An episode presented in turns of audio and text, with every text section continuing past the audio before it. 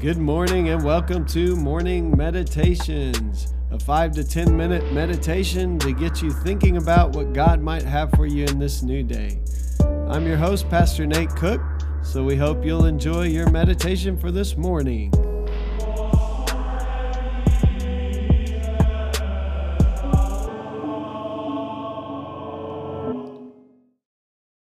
Hey, this is Pastor Nate, and I just wanted to let you know that I'll be on sabbatical from January 4th, 2021 to April the 4th, 2021. But don't worry, we have a group of staff and interns at Community who will provide you with your morning meditations each day. Good morning, and welcome to your morning meditation for April 3rd. Today's devotional is entitled Loving People the Way Jesus Did Will Take Leaps, Not Steps. The scripture for today is Luke 18:22, saying this: You still lack one thing. Sell everything you have and give to the poor, and you will have treasure in heaven. Then come, follow me. Confession. I'm a little ambivalent about personality tests. I don't mean the kind that tell you if you're a Gryffindor or a Slytherin, or whether your or what your rapper name would be.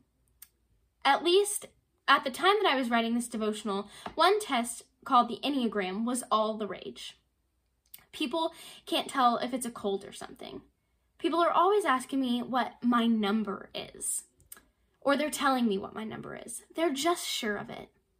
While I'm not against a little self understanding, knowing more about yourself should never head fake you into thinking you've become more like Jesus. A test might help you take steps towards a healthier and more well balanced life, but loving people the way Jesus did will take leaps, not steps.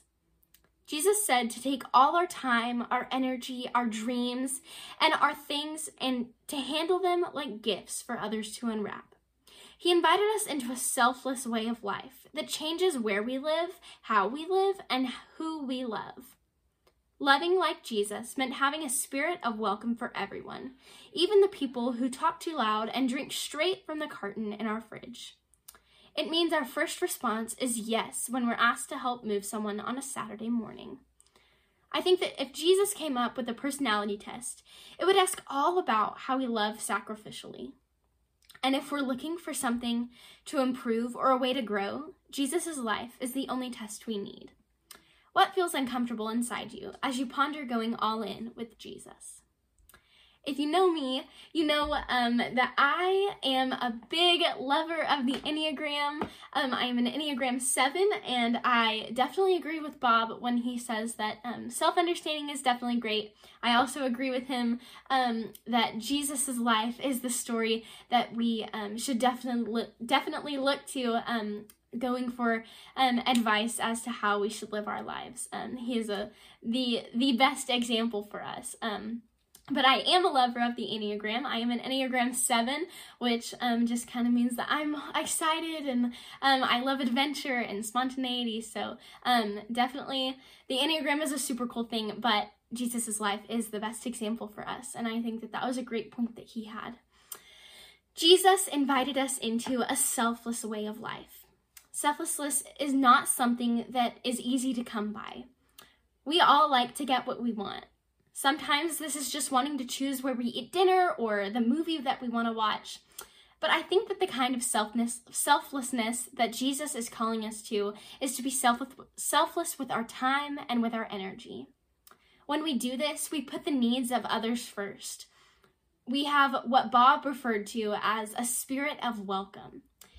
Hospitality is something that's really important in the life of the church, and it requires selflessness when the church when the church plant that my family um, is a part of first started in San Marcos, we did a lot of different things in people's homes. We gathered, we worshipped.